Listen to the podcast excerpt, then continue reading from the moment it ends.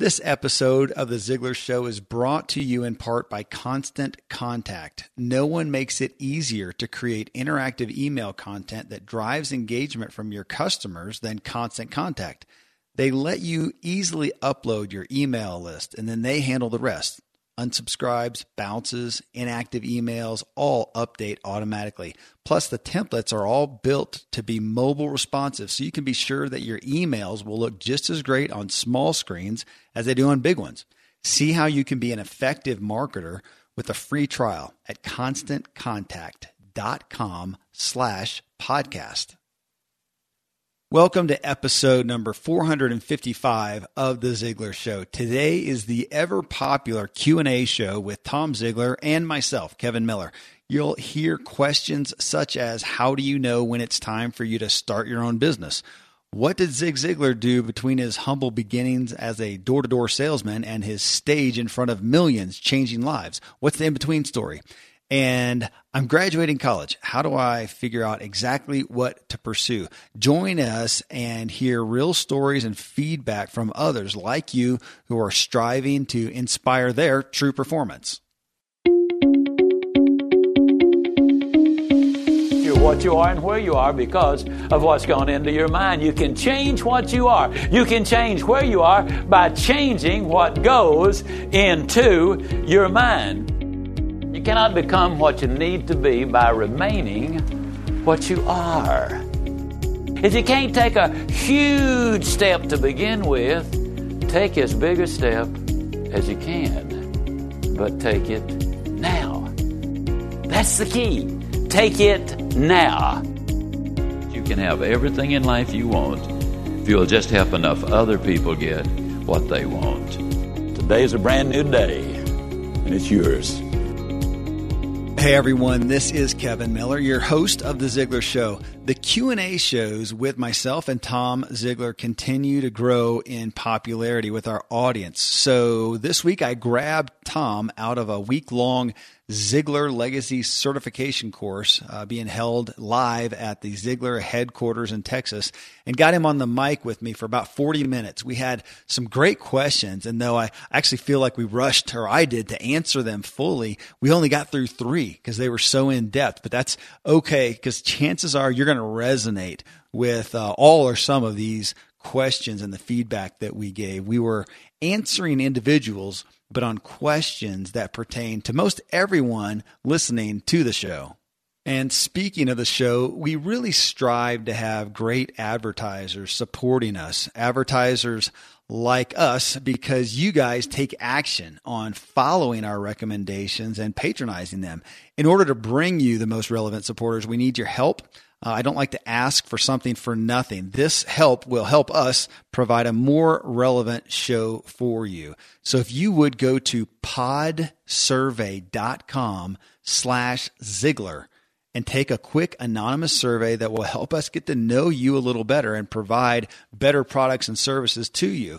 Even if you've taken our show's podcast listener survey before, the current one is new and different. So if you would, please take it all over again. It just takes a moment. Once you've completed the survey, you can enter or win a $100 Amazon gift card as well. But again, the URL is podsurvey, podsurvey.com/Ziglar, Ziglar. And thank you so much for your help. All right, folks. Well, with that, let's get into Q&A time. All right, Tom. Well, we're doing this recording while you have a room full of people on the wall next to you. ZLC is happening. Tell folks a little bit about what's going on there right now.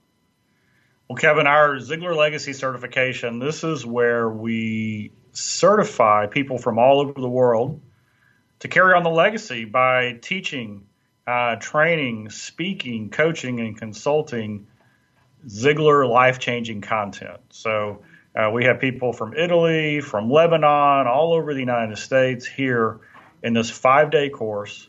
And the cool thing is, Kevin, is that on Monday, or we're done on Friday, so it's 5 days, Monday through Friday. When we're done on Friday, they will be equipped and ready to go. We've had people go and teach the following Monday after they've been through. So we take all of Dad's legendary principles on relationships, on personal development, on goal setting, on attitude, on motivation, on self-image, on character, on integrity, all these different things. We put them on the low shelf. Dad used to say we got to put the cookies on the bottom shelf. And this way, somebody who loves inspiring, motivating, and helping others be, do, and have more, they got the tools to do it. Yeah. So this is our first class of the year. And we've got them coming up about every quarter. So if you've been listening for a while, you need to take action if this is something you want to find out more about. So we'd love to hear from you. Yeah, go check it out. ZiglarCertified.com is where you can see how to get involved, what is happening right now, right there at Ziglar headquarters where Tom is sitting now. And I'll tell you, there are so many folks who want to do coaching, consulting. They know how to lead people well. Of course, they come there and they're going to learn how to do that a lot better. But then, folks, it literally, you become part of the Ziglar family, the Ziglar team there. And that's huge, because when it comes to coaching, the big issue with that, as opposed to if you're selling a widget, is you are selling yourself. So the credibility and trust factor goes through the roof in regards to anything else you might do. And having the Ziglar brand alongside you is a big, big deal. Well, hey, so we've got some questions to give our best to here, Tom. And I will dive in here. This is from Wilbert. He says, hey, how do you know when it's time for you to start your own business? I'm a truck driver. I've been with my company for 13 years. There's been some major changes going on there, change in pay. Plus, it seems like no one's happy to still work there. It seems like the company doesn't value their employees. So I've been thinking of buying my own truck, but I keep second guessing myself because I've been with this company so long. Please help if you can. Thanks.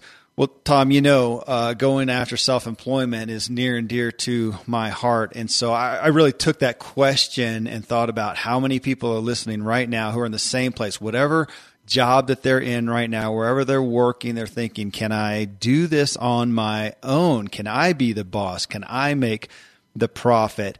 And when I hear that, one of the first things I hear is Michael Gerber, who you probably know from the E-Myth. And he said a lot of people have an entrepreneurial seizure and they start thinking about that, but they have no idea about running a business and what they're really getting into. So here I'm saying, I'm leading with that, even though, of course, I'm one of the biggest fans of self-employment. That's where our wealth comes from. That's where our millionaires come from. That's where I think our most passionate work comes from.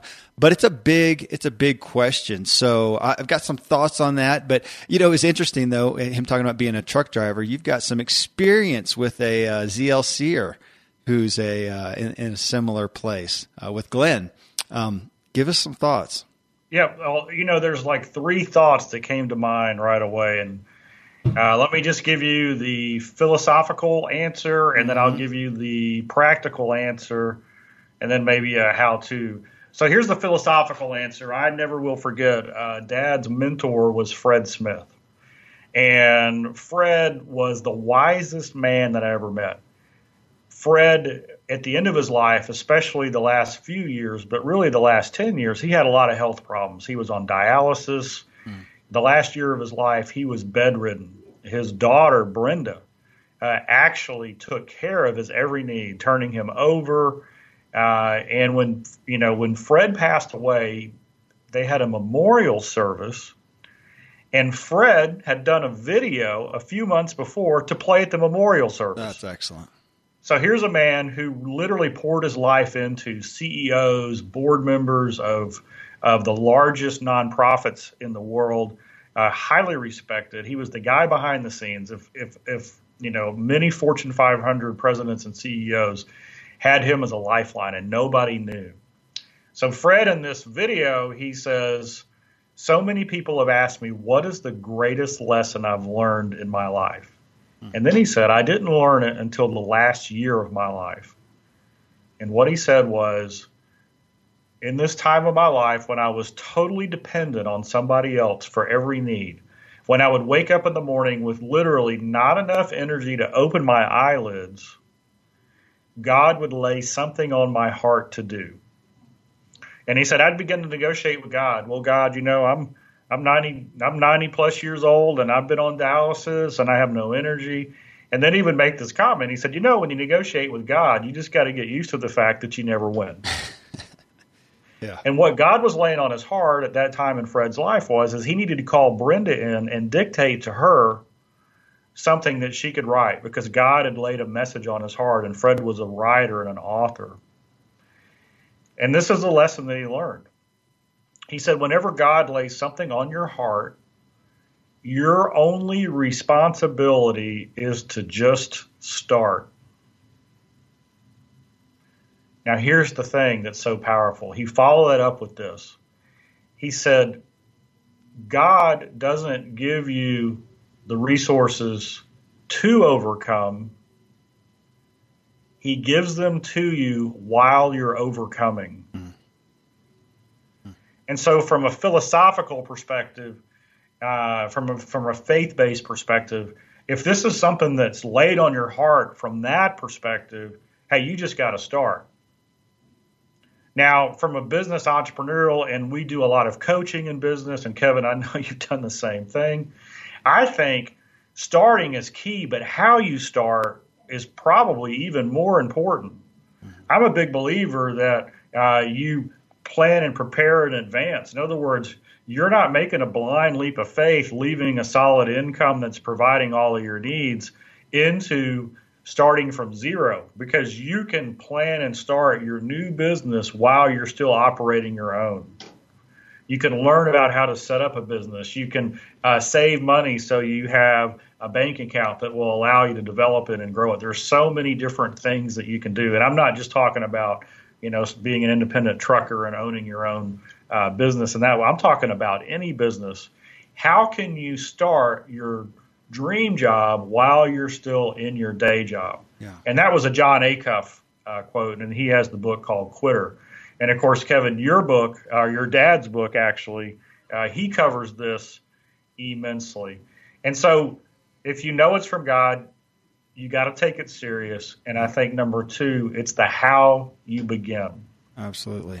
Absolutely. Well, hey, a couple thoughts then. And I was really speaking to you, Wilbert, but also to just everybody who's in this place. So just some questions and some things to consider. Why do you want to go into business for yourself? What is the core motive? Is it money? Is it time? Is it flexibility? Is it fulfillment? But really getting clear on your motive, because this is not going to be an easy process. And when I find people who are just vaguely aware of what their motive is, they won't stick. On that same note, a lot of times the motive is dissatisfaction in the current place of employment. And Wilbert, here you stated there were some changes in the maybe the management or the structure of the company and the pay. And so those are some dissatisfactions. If that's the main thing that's motivating you towards self-employment, I would say that's not enough, because there's always going to be that possibility of what would it be like if you were offered a similar job with great people, with great pay, great benefits? Would you still want to do it? If your answer is yes, well, then self-employment may not be the direction you need to go. You may need to look for another opportunity in their arena. So you really need a strong drive specifically for self-employment. So really looking at pros and cons. That's something my dad, to speak of him again, Dan Miller, taught me as a kid. And, you know, looking at the risks, of course, though along with that, I think often we look at what's the risk of doing that thing. Just as much, though, and this is for Wilbert and for anybody, wherever you are right now, what are the risks of staying where you are? And a lot of times those, when you get real on those, you'll see, my gosh, there's more risk staying where I am than going forward. But again, this is really taking an audit of where you are. And then just really question yourself on security. You know, how do you feel about security? And some people, there's no way they would go after self-employment because of the insecurity that they feel. A lot of us who are self-employed feel the exact opposite. And we think, I would never put all my security in somebody else's basket. I want the control over what I'm doing. But you need to look at how you view that there. And as I spoke before, you know, most of the millionaires that we have in the world, this is in The Millionaire Next Door, they're self-employed. They own their business, but they do also own the risk. And I have definitely known people who have been in self-employment and actually gone back to employment and said, you know what, it helped me figure out what I wanted, but I don't like having to make all the decisions. I don't want all the risk in my basket. Again, these are just relevant things to look at. And then just from a personal standpoint, you know, are you self-motivated? Are you able to make decisions? You are only going to answer to you. I think that's one of the hardest things for people who have a great idea, great product, great service, great message. They have everything going for them, but that, if they've always been in self-employed or traditional employment, it's hard initially to go to that shift and get into making all the decisions yourself. I love that, and it just reminded me of my reading this morning. I'm reading Thou Shall Prosper by Rabbi Daniel Lappin. And one of the chapter I was reading today actually is this, is that you are already self-employed. And what you've got to do is create the mindset that you are in business for yourself. And one of the recommendations that he has is you don't treat your owner, your manager, your leader, your boss as your owner, your manager, your leader, your boss. You treat them as your customer. You're working for yourself. How can you serve them?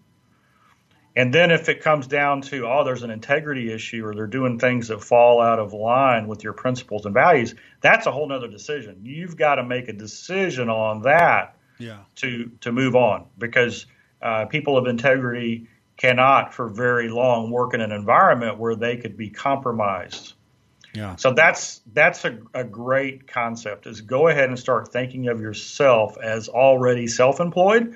And whether you start your own business or you end up working for somebody else in the industry, if you hustle all the time to make your customer happy and you go the extra mile, you're going to do really well. And chances are good somebody's going to hire you away if they see that you could add more value to them, because they need people like you.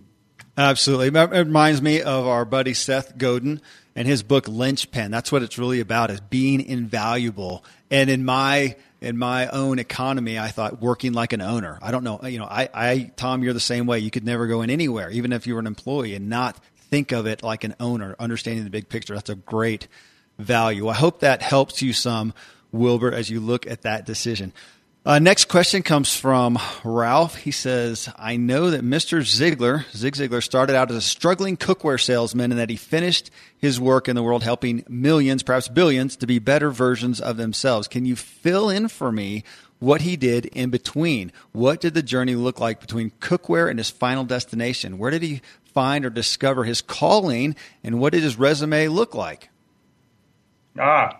Boy, what a great question, because what a lesson it is. And one of the things that I think allowed Dad to connect with the audience is he was so transparent to share his good decisions and his mistakes openly and honestly, so that other people could say, oh, yeah, I want to do more of that and less of that. So here is the real quick synopsis. He got out of the Navy. He had a little bit of college. He didn't graduate. He started in sales, and for 2.5 years in his first company, he says this, he didn't sell anything. Well, he did. He sold his car. He sold his furniture. Right. And the day came when it was a cold winter day, and he wakes up early in the morning. They're having a big sales meeting. Everybody's got to be there. It's part of the requirement. And he looks out the window, and there's snow on the ground. He has a Crosley automobile without a heater. Dad said you could actually see the road underneath it. And he got back in bed. And then he said, wait a second, my mom always told me, if you're in it, you're in it. And so he gets there, the meeting goes on, and at a break, PC Merrill, his hero, one of the leaders in the company, came over to him, put his hand on his shoulder, looked him in the eye, and said, Zig, in all my years, I've never seen such a waste. But if you believed in yourself and went to work on a regular schedule, you could be a champion. You can be a great one. Because Dad respected him and believed him, he took it seriously. That was the day. This is the first turning point. So on that day, he went on a mission to figure out what it meant to believe in himself. And he made a commitment to go to work at the same time every single day. So in his career, that was knocking on a door every day, having an appointment with somebody at 9 a.m. he immediately started reading books from Dale Carnegie and Norman Vincent Peale and some of the other thought leaders of that time.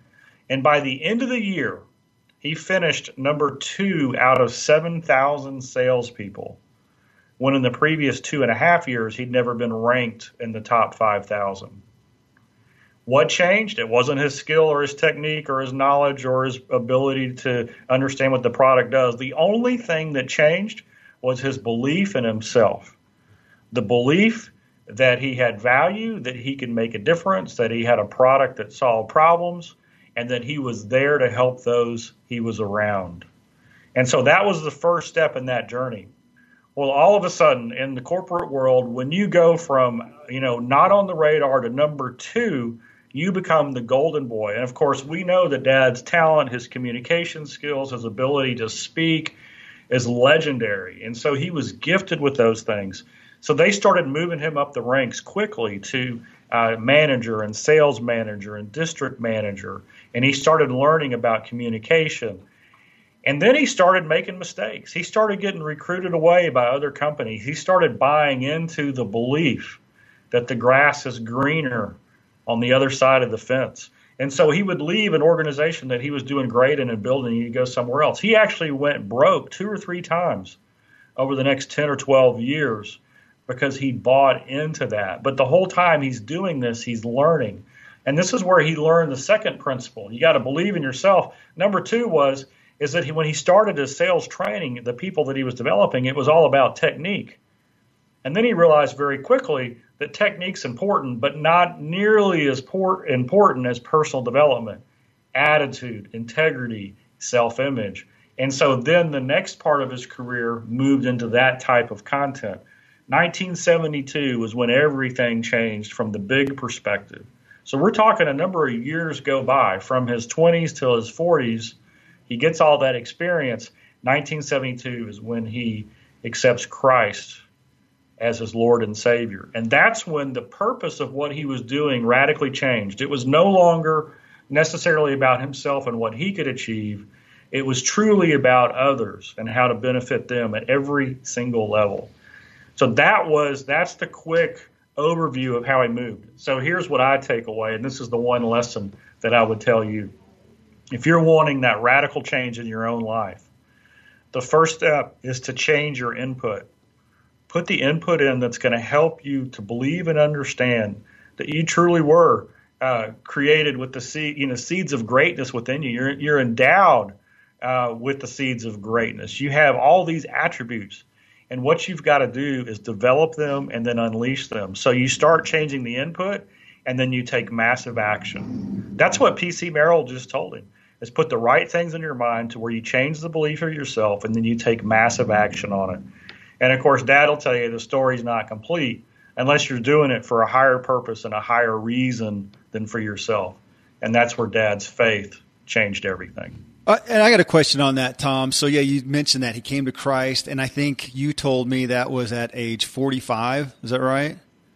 Yeah, it was 1972. He was born in 1926. Somewhere around that. So mid-40s.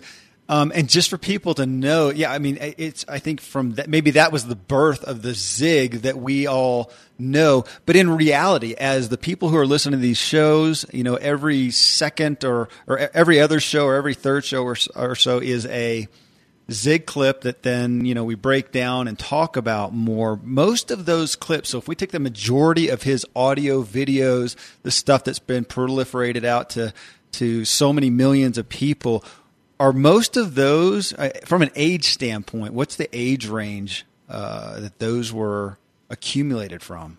Oh, so most of those were recorded in the 80s and 90s. Okay. So he would have been in his 60s, late 50s to early 70s. Okay.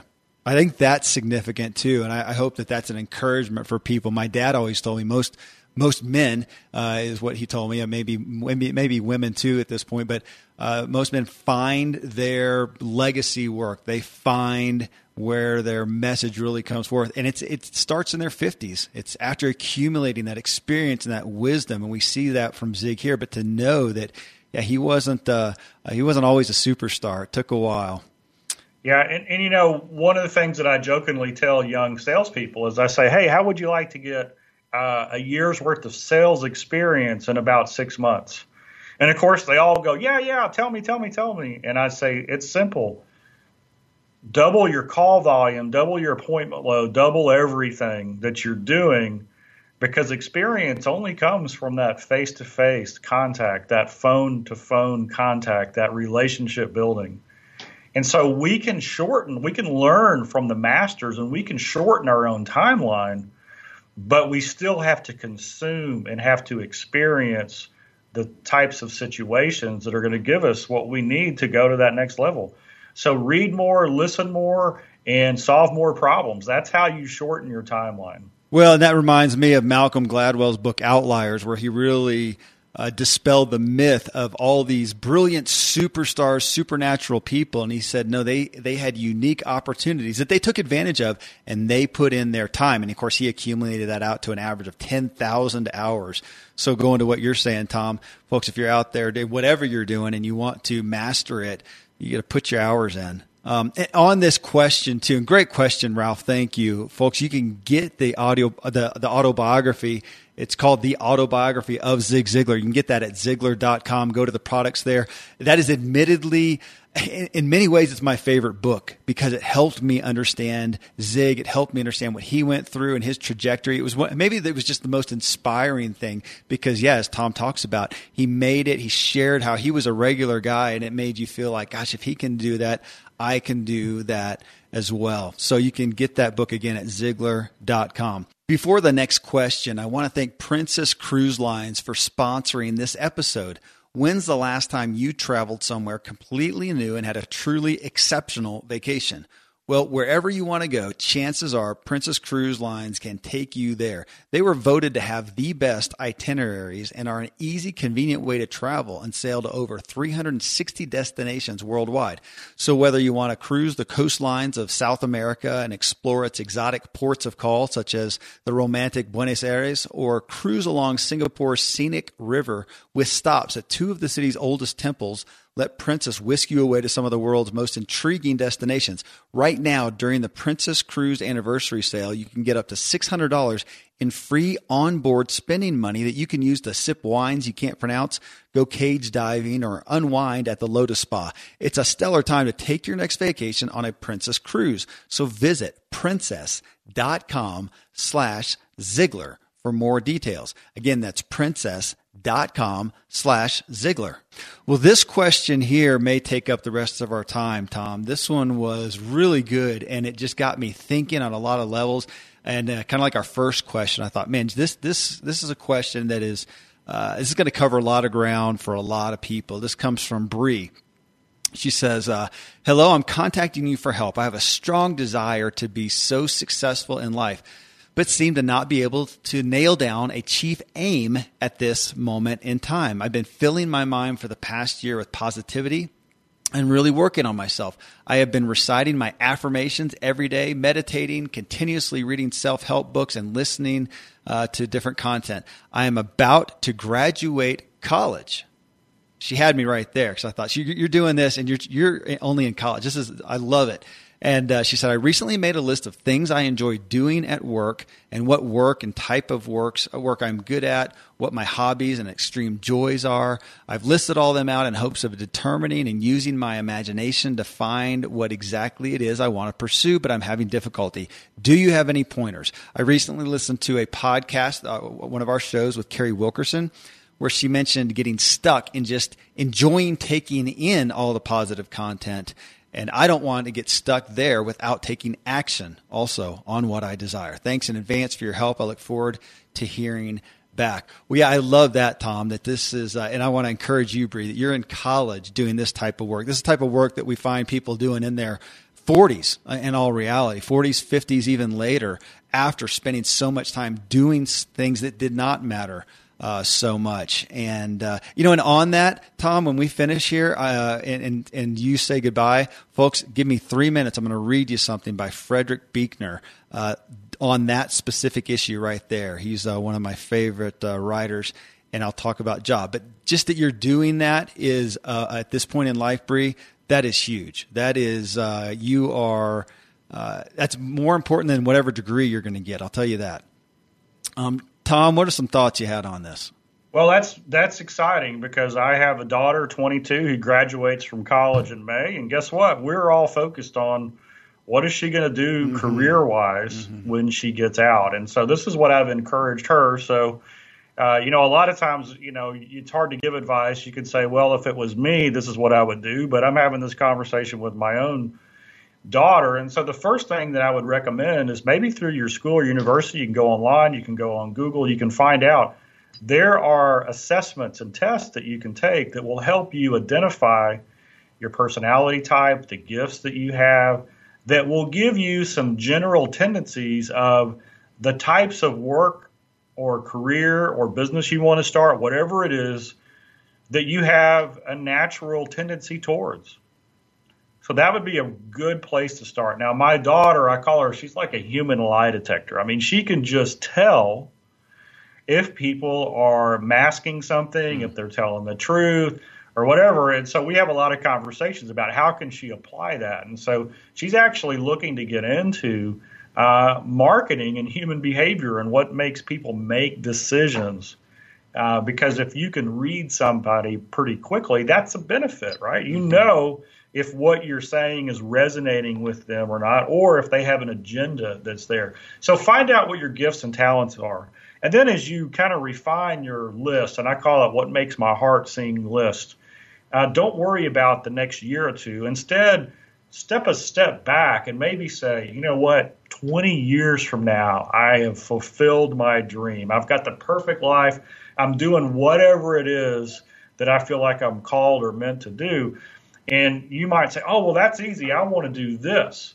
The problem is that your mind can't make the jump from where you are today to where you will be in 20 years. And that's okay. You don't have to worry about that or be concerned with that. But if that would be your ultimate goal, then you can then start making decisions. If I take this path, will it take me closer to that long-term dream?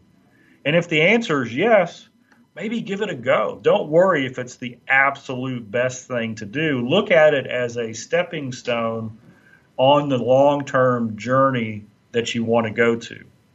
The second thing that I would say is be very aware of the things you don't like doing.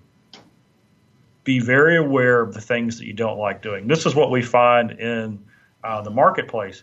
As a market will say, come and join us, and they'll name the position. You're going to do A, B, and C. Well, A, B, and C might represent on paper 70% of what you're supposed to do. But when you dig into the requirements and you learn that there's this other 75% of these other detail stuff, reporting stuff, day-to-day stuff that goes along with that. And so what you've got to figure out is if there are things that you really don't like doing, then that's going to tell you to stay away mm-hmm. from a job that's got a great title or a great, kind of idea or concept. But the reality is you have to be comfortable with doing the things that you don't like doing at all. Now, I'm saying things you don't like doing at all, not things that you would rather not do. Because all of us, when we get started, guess what? We all get to do things that we would prefer not to do. And I want you to know that's how you stand out and shine above your peers, is you focus 100% on exceeding expectations and doing with excellence everything that's required, even the things that you would prefer not to do. Yeah. And one of the studies that I read, this is an interesting study, the people who are happiest working in a job role when they work for somebody else, over time, this is what happens. They take the job as is. They give it 100%. They excel. They win the trust and respect of those they work with. And then the leadership and the culture is such that the leadership comes back and they say, Bree, hey, you're doing fantastic. You seem to really do great at this. Can we give you more of what you like?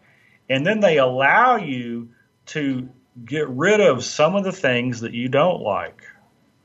And so one of the things you might want to look for in a job opportunity are cultures that really focus on bringing out the best in an individual and finding support for things that they're not so great at. I mean, Kevin and I will be the first to tell you, hey, I am not a detail guy. And so I can never perform at my best if my job is all detail. The way I perform at my best is to align myself with somebody on the team who loves detail. Amen. And who doesn't mind holding me accountable to the things only I can do. And so if you can, as you start searching for that, maybe you can look for an environment to do that. Bob Titi was on the Ziglar Show podcast as well. He has a great book on questions. And so the way you discover this in the interview process is by asking great questions. And I think, Kevin, maybe in the show notes you can pull that up. And yeah, you keep talking. I'm going to get it off my bookshelf. Yeah, find out what episode that was in. And because Bob Titi, he offers this book. It's a free download on his website. And I'm sorry I don't have that information right now for you. Here I got it. It's okay. Great Leaders Ask Questions. That's the name of the book. Does it have his website on there? LeadingWithQuestions.com. Yes. Yep. LeadingWithQuestions.com. I believe you can download that book for free. Leave a thank you note on the website when you go there. Bob is just a fantastic guy. So that'll help you in your interviews and as you make decisions. The best way to make a great decision is to ask the right questions before you make it. Yeah. Okay. Love it. And I'll have to look while you're talking next, Tom, and see if I can find out what show we interviewed Bob in. Well, and yeah, what you mentioned and looking at the things that you don't enjoy doing, Bree, you talked about making a list of things I enjoy doing at work. That is wonderful. Understanding the tasks that you do and don't do well is one thing, but understanding what you enjoy is another. And somewhat to what you said, Tom, I think we are in a culture and in schooling where we're basically motivated to go towards what you're good at. When they see that little Johnny or little Brenda is good at whatever, okay, that's the way that we push them into. And yet we often find, I don't know if it's often, but it's fairly frequent that what somebody is good at may not be the thing that they enjoy, however, especially in the long term. It made me think of myself. And as a kid, I was great at all the ball sports. So football, baseball, basketball, soccer. Man, I just excelled. I was pretty big and I was pretty quick. I didn't enjoy it. I didn't enjoy the locker room scene. I just didn't enjoy it. I went after endurance stuff, which initially I wasn't so good at. It took me a while. But again, to what you're saying, Brian, I think for everybody, it's really good to question what you're good at may not be what you enjoy. So understanding all those areas is incredibly valuable work. This one, she said, Tom, stuck out to me, and I wanted to pull out hobbies and extreme joys. I love the combo and the use of the words there. And I'll tell you, that's something that in my work with self-employed people, we would put down those as well, because sometimes we'll find a vocational opportunity within those, which can be awesome. However, we also a lot of times see people see those hobbies and extreme joys, especially under that banner of passion. You know, go work at your passions. And they see that, oh, I'm passionate about fishing, and they go try to make it a vocational opportunity. You know, sometimes that's possible. A lot of times it's not. Those are just extreme joys, as you call them, Bree, that need to be part of your life. And I have learned that those are vital. I spent 30 minutes running a trail early this morning as the sun came up. And, you know, I'm not going to pursue a vocation in trail running. But, man, it fuels my soul. It's like vitamins for my soul. And that needs to be part of my life so that I can come in here and do a better Ziglar show, so that I can be better at running the businesses that I'm involved with. It's not a luxury. Those, again, vitamins for the soul. I love that. But again, you know, look at those hobbies and extreme joys. Maybe there's something for you in there. And, you know, a big part of this, though, there's so many things. Tom, you mentioned some resources. I would definitely pull out 48days.com, my dad's website, Dan Miller. You can go there. They've got disc profiles that give you a vocational list. I think you can choose from a couple different ones. There's one with a vocational list there. But if you really want to get into it, it is very hard to beat getting personal input, even if that's paying a career coach in essence, which you can find some of that at 48days.com. Tom, and I'm saying that, and with Ziglar, I don't know if we have career coaching. Do we have anybody on tap for that necessarily? We cover that in general through our one-on-one coaching program, helping you identify your goals. Okay. And we would be recommending that you do some assessments to find out, you know, what you're, I call it what you're built for, you know, what comes natural to you. And because you want to align your strengths with where you're going. And whenever we can, usually when something seems easy, it's because we're gifted in that area. Yeah. And it's good to do the things that we enjoy that we're gifted in. And so the secret is finding that combination. And let me be real clear. Yeah. You know, in order for Dad to be the best in the world on stage and the different things that he did a lot of things that he didn't like to do. I mean, don't get me wrong. I mean, he didn't relish the idea that he needed to exercise 5 days a week. He grew to love it, but he had to have the discipline to do what he needed to do to create the vehicle for him to communicate, which was his physical health. And so he excelled in that because he knew it was going to take him towards his goal. And I think that's a danger that we get in, is we assume that, well, I don't like it, therefore it's not important, or I shouldn't have to do it. Hey, if doing something that you don't necessarily like to do takes you closer to your destiny, your purpose, your dream, then relish it, dig into it, and then turn it into something that you do very well. Absolutely. Did I just hear a cheer from the ZLC group on the other side of the wall there? Yes, you did. That's motivating. I hope you guys heard that in the recording that came through. I just picked that up. That's fun. Well, you know, in this, Bree, I think for everybody, I mean, doing the hard work to narrow it down is incredibly valuable. That's vital. And then at some point, though, there's only so much you can know before you just get out there and start trying some things. And so with patience, that's this business, with clients that I had in doing this kind of career and business coaching, especially consulting, it was narrowing down. And then we would just look and say, okay, of these three possibilities, what are you just best positioned for right now? What's the lowest hanging fruit? What's the most viable thing in the marketplace? And then we just got to make a decision and jump. And let's do that. What if you spend the next 2 years, next year, 6 months, a year, 2 years, whatever, devoting yourself into this, and it ends up that, you know what, that's not it. I guarantee you will be leaps and bounds closer to what the thing really is, and otherwise you will never have gotten in there. So have some peace in trying that. What if it takes you 3 years to find that thing? What if it takes you 7? What if it takes you 15? We just talked about Zig Ziglar that everybody knows, who did the majority of his big legacy work in his 50s and 60s. What if it takes you a little bit of time?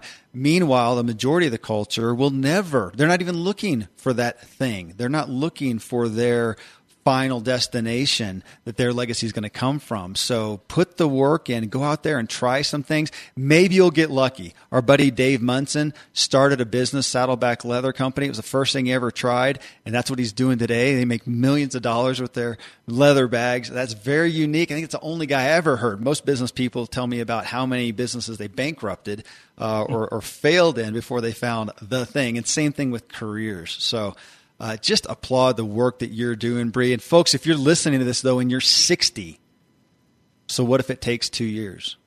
What if it takes you 5 years? And then you find something that you're really into. I don't like to just throw out the cliches, but I've rarely ever seen, you know, when is it too late? It's not. It is not. Tom, that's a great question. And I know you've got folks waiting on you. All right, man. Thanks for being here. And folks, Tom, you got something? All right. Yeah, man. I just wanted to say thank you as our listeners. We try to bring you value every week, and we try to give you encouragement. Kevin, you do a great job hosting this, fielding all the questions. We get so many more responses than we're able to cover on air. We do the best we can to pull the ones in that reach the biggest number of people. And I look forward to our next Q&A session. So keep sending them in. And we will see you next time. I'm going to give it back to you, Kevin, so you can wrap this up. All right, Tom. Thanks. Yeah, folks, and I promised you I'd read something to you. I'm going to do that. But on that note, yeah, if you want to get your question in on something we talked about today or on an upcoming show, if you will go again to ask.zigshow.com, you can submit it there. You can write it in there, or you can simply email us at ask@zigshow.com. Well, off of the first question that we had, and I told you I'd wrap up with this. This is 3 quick paragraphs by Frederick Buechner. He is a writer and philosopher and one of the most amazing people I've ever read. The guy's still alive. today, but this came from it's an excerpt from a book, and this is called Jobs. So here, I'll leave you with this. Jobs are what people do for a living, many of them for 8 hours a day, 5 days a week, minus vacations, for most of their lives. It is tragic to think how few of them have their hearts in it. They work mainly for the purpose of making money enough to enjoy their moments of not working. If not working is the chief pleasure they have, you wonder if they wouldn't do better just to devote themselves to that from the start. They would probably end up in bread lines or begging, but even so, the chances are they would be happier than pulling down a good salary as an insurance agent or a dental technician or a cab driver and hating every minute of it. What does man gain by all the toil at which he toils under the sun? Asks the preacher in Ecclesiastes. If he's in it only for the money is all he gains. And when he finally retires, he may well ask himself if it was worth giving most of his life for. If he's doing it for its own sake, if he enjoys doing it and the world needs it, it may very possibly help to gain him his own soul. And folks, if you're interested in that, there's a book called Listening to Your Life. It's Daily Meditations with Frederick Buechner. Incredible guy. Well, I hope that leaves you inspired and with some ideas to go forward and inspire your true performance. Thanks for being here with me, and I look forward to being with you again on the next Ziglar Show.